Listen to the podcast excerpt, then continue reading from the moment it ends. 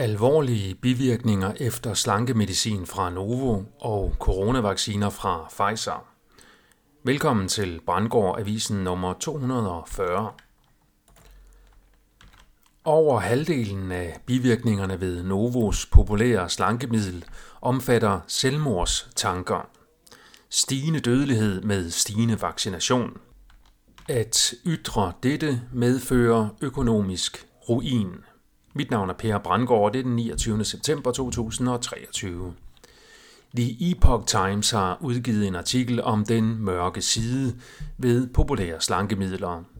Over halvdelen af de rapporterede bivirkninger, rapporteret til den amerikanske lægemiddelstyrelse FDA, handler om selvmordstanker, der opstår kort efter man påbegynder eller øger dosis af behandlingen med Ozempic, Wegovy og Mounjaro.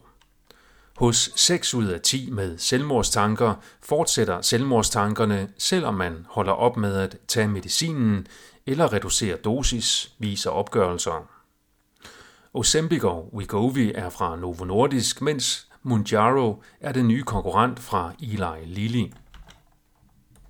Alle tre medikamenter tages som stikpind og virker som glukagonlignende peptid-1, GLP-1, receptoragonister. Det betyder, at de fremmer virkningen af hormonet GLP-1 i kroppen og hjernen. Det kan så åbenbart føre til både kvalme, vægttab og selvmordstanker, og ekstremt høje indtægter til producenterne. Det norske medie derimod har bragt en artikel om et nyt norsk studie, der indikerer en sammenhæng mellem coronavaccination og øget dødelighed. Der taler om statistiske analyser af coronavaccination blandt omkring 0,5 milliard europæere. Studiet er udført af Jarle Aastad og Olav Andreas Kvitastein, der begge er professorer ved Høgskolen på Vestlandet og er baseret på officielle data fra Eurostat. Studiet viser, at lande med højeste grad af vaccination mod covid-19 har højeste overdødelighed. Vaccinationsgraden er opgjort ved udgangen af 2021 og vurderet i forhold til overdødeligheden i 2022. Samtlige lande har haft øget overdødelighed sammenlignet med perioden før coronavaccinen, det vil sige 2016 til 2019.